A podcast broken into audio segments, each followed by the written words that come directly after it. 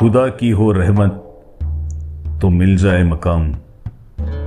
मौला ही है मेरी इब्तिदा मौला ही अंजाम। खुदा की हो रहमत तो मिल जाए मकाम। मौला ही है मेरी इब्तिदा मौला ही अंजाम। सच ही तो कहा है ना दोस्तों, यहाँ पर इब्तिदा का अर्थ आरंभ या शुरुआत होता है। शायर कहना चाहता है कि अगर खुदा हमारे साथ होगा तो हमें हर मंजिल मिल ही जाती है। नमस्कार दोस्तों, कैसे हैं आप? मैं हूँ आपका दोस्त रविंद्र और शायरी सुकून डॉट कॉम पर मैं आज फिर एक बार आपके लिए नायाब शायरियों का पेशकश लेकर आया हूँ। मुझे यकीन है कि आपको हमारी पहली पेशकश बहुत पसंद आई होगी। तो चलिए बढ़ते हैं इसी तरह की दूसरी पेशकश की ओर। अर्ज़ करता हूँ कि इंसानियत की गिराकर दीवार इंसान से इंसान हुआ है जुदा। इंसानियत की गिराकर दीवार इंसान से इंसान हुआ है जुदा। डूबती इंसानियत की इस नैया को अपनी रहमत से पार लगा दे खुदा। इंसानियत की गिराकर दीवार इंसान से इंसान हुआ है जुदा। डूबती इंसानियत की इस नैया को अपनी रहमत से पार लगा दे खुदा। देखा दोस्तों, कितनी बेहतरीन शायरी लिखी है हमारे आला दर्जे के शायर साहब सागर जी इन्होंने। आपको यह शायरी कैसी लगी?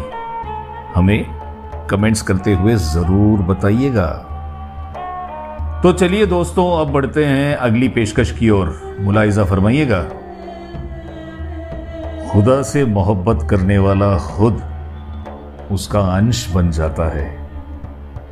खुदा से मोहब्बत करने वाला खुद उसका अंश बन जाता है। मज़ार पर बैठे फकीर में भी वो खुदा को देख पाता है। खुदा से मोहब्बत करने वाला खुद उसका अंश बन जाता है।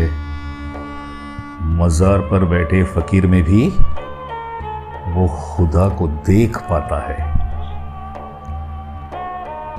इस नायाब शायरी का तो जवाब नहीं है। अपने फेसबुक स्टोरी पर इस बेहतरीन शायरी को ज़रूर लगाऊँगा। आप भी लगाएँगे ना?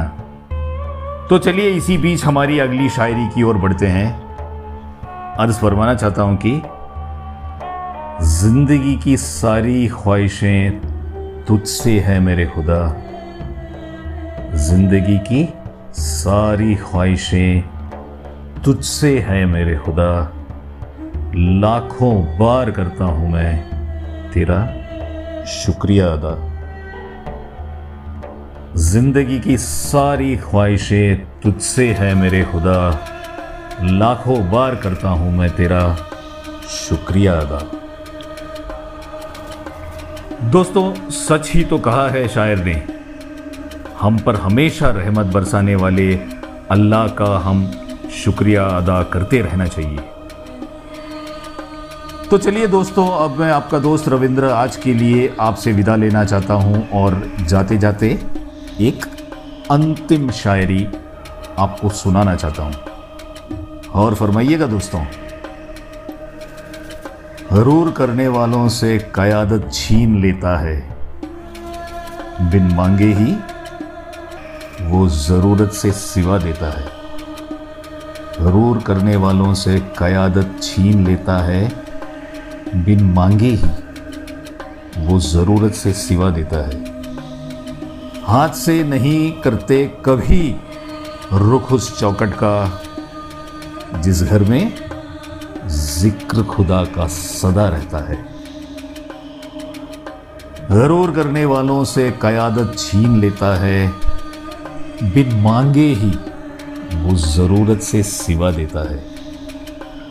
हाथ से नहीं करते कभी रुक उस चौकट का, जिस घर में ज़िक्र खुदा का सदा रहता है।